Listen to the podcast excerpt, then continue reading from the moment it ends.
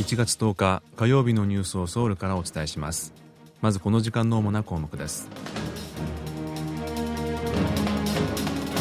徴用問題の解決策を模索するための公開討論会は野党の反対によって韓日議員連盟が共同開催しないことになり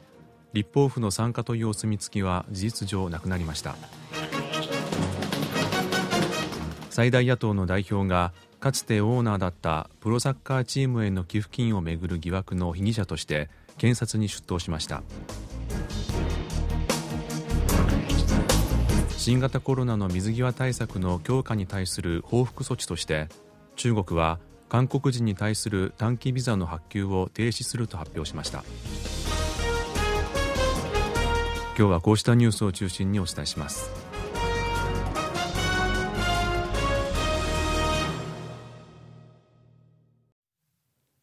元徴用工への賠償問題の解決策を模索するための公開討論会が今月12日に開かれますが当初発表されていた超党派の韓日議員連盟との共同開催は野党議員らの反発を受け立ち消えとなりました。外交部は4日徴用被害者への賠償問題の解決策を議論する公開討論会を外交部と韓日議員連盟が共同で開催すると発表していました。しかし韓日議員連盟に所属する野党議員らは9日会合を開き共同開催に反対する意向を示しました。野党議員らは記者団に対し政府が議連の名前まで持ち出し拙速にことを進めることに懸念があると述べています。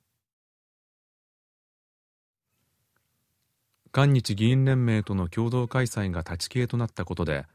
国会議員の参加によって公開討論会の正当性を確保しようとしていた政府の狙いに支障が生じるという見方が出ています。韓日議員連盟は両国関係の発展や友好を目的とする超党派の議員連盟で韓国の国会議員300人中180人余りが参加する大規模な組織です。1976年の発足以来政界の重鎮らが会長を務めてきました。今回政府が公開討論会を韓日議員連盟との共同開催としていたのは徴用問題での議論において立法府を正式に参加させたという正当性を確保する狙いがあったものとみられます。一方徴用被害者を支援する市民団体は政府が準備した方策にどのような問題があるかを指摘するために討論会に参加するとしていて賠償金の基金への日本企業の拠出や日本側の謝罪を要求するかどうかについても積極的に問いただす計画だと語っています。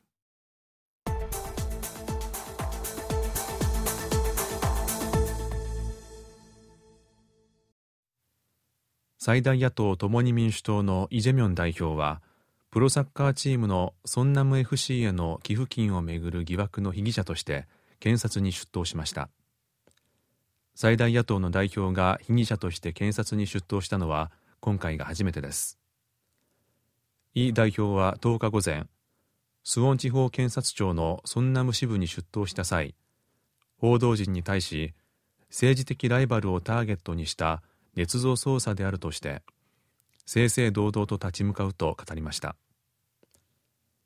イ代表はキョンギド・ソンナム市の市長だった2016年から2018年まで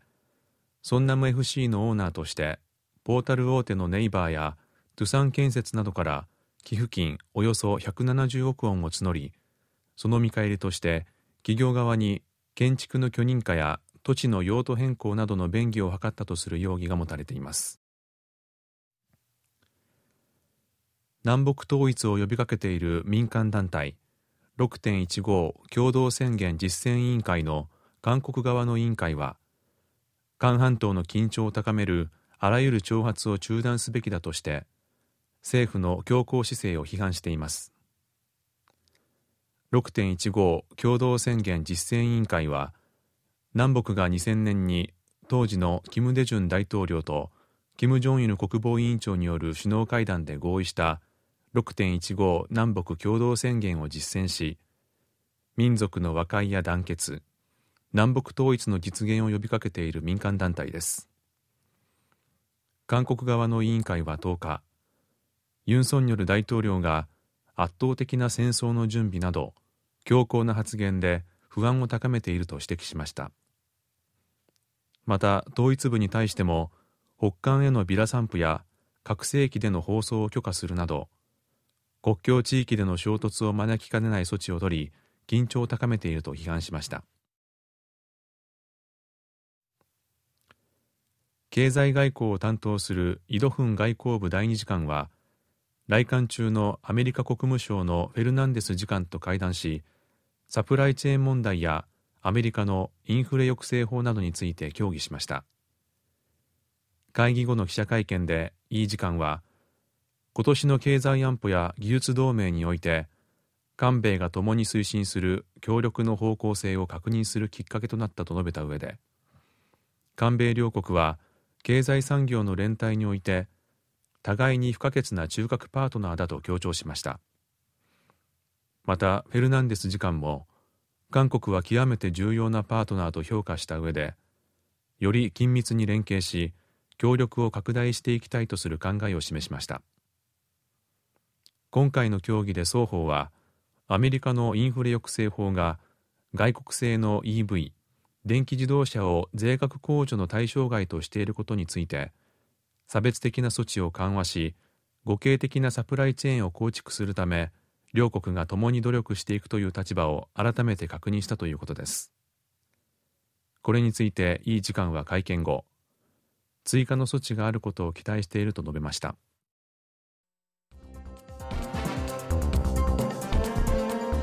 こちらは韓国ソウルからお送りしているラジオ国際放送 KBS ワールドラジオです。